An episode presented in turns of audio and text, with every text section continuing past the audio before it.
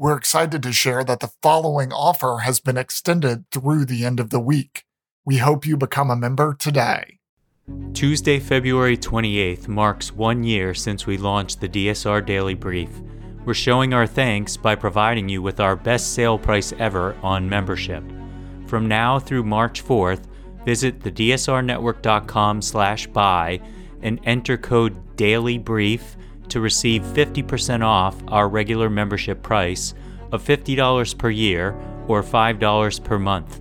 Members receive access to bonus content, an ad free listening experience, exclusive blog posts, an invitation to join the DSR Slack community, and more.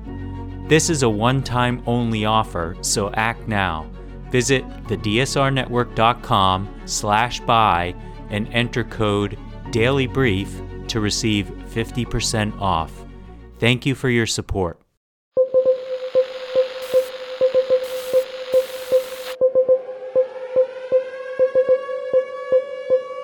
It's March 13th, 2023, and this is your DSR Daily Brief. I'm Grant Haver. And I'm Chris Cotnor. Our top stories from international outlets this morning. Ukraine and Russia have reported inflicting heavy losses as the battle for Bakhmut rages on, according to the BBC. Ukrainian President Vladimir Zelensky said Russian forces had suffered more than 1,100 deaths in the last few days, with many more seriously injured. Russia said it had killed more than 220 Ukrainian service members Ukrainian service members over the past 24 hours. Analysts say Bakhmut has little strategic value, but has become a focal point for Russian commanders who have struggled to deliver any positive news to the Kremlin. Capture of the city would bring Russia slightly closer to its goal for controlling the whole Donetsk region one of four regions in eastern and southern Ukraine annexed by Russia last September, following referendums widely condemned outside Russia as a sham. Deutsche Welle is reporting that earlier this morning, North Korea said that it had fired two cruise missiles from a submarine on Sunday. The missile test came a day before South Korea and the United States were due to kick off their largest joint military drills in years. North Korea's state run KCNA news agency said the submarine was engaged in underwater drills to demonstrate the invariable stand of North Korea to confront a situation in which the U.S. imperialists and the South Korean puppet forces are getting ever more undisguised in their anti DPRK military maneuvers. South Korea's military initially said it detected the launch of just one missile from a submarine off the port city of Sinpo on North Korea's east coast. On Friday, Iran and Saudi Arabia agreed to reestablish diplomatic relations in a Chinese in a China brokered deal, according to Al Jazeera.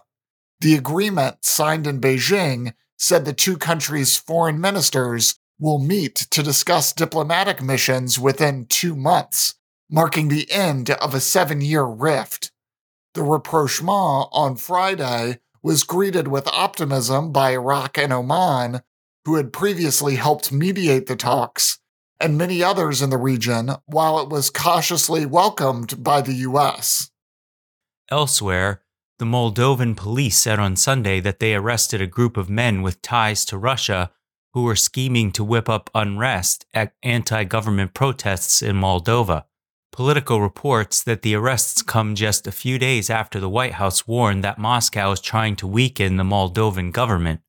Moldova, a small country of around 2.5 million people located between Romania and Ukraine, has been facing mounting political pressure from Moscow since Russia's invasion of Ukraine.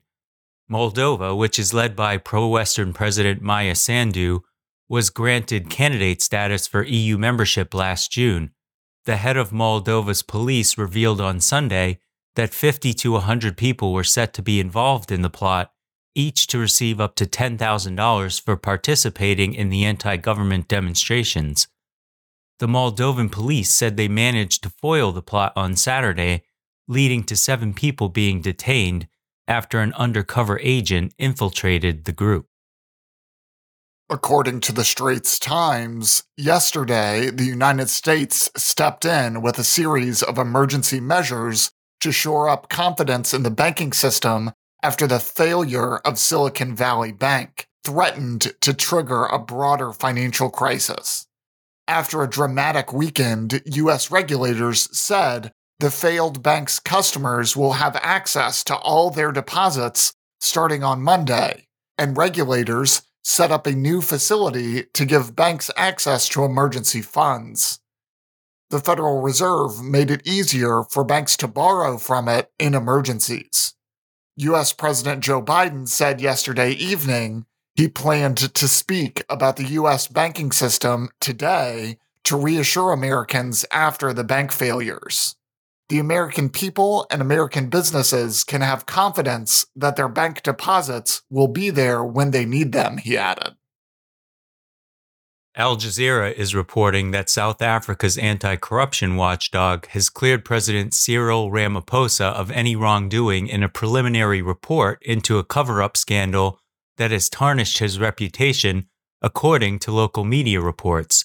The public protector said it has notified implicated parties of the preliminary findings of its probe over the theft of large amounts of cash from Ramaphosa's luxury Phala Phala farm something the president is accused of having attempted to conceal. Ramaphosa's spokesman Vincent Magwenya said on Saturday the president received the report, details of which had been leaked to the local media. The scandal, which erupted in June, involved about 500,000 in cash that Ramaphosa acknowledged was stolen from beneath sofa cushions at his ranch. The president, who said the money was payment for buffaloes bought by a Sudanese businessman, was accused of failing to report the matter to police, as well as abusing his powers and exposing himself to a conflict of interest over the affair. According to the AP, Micronesia's president has accused China of political warfare in a letter to other national leaders and discussed switching diplomatic allegiance from China to Taiwan in exchange for $50 million. President David Panuelo said China had been using nefarious tactics, including spying and offering bribes, in an effort to ensure that if it goes to war with Taiwan, Micronesia would be aligned with China rather than the United States, or would at least abstain from taking sides. Panuelo sent the 13 page letter dated March 9th, which was obtained by the Associated Press to state governors and other political leaders of the Pacific nation.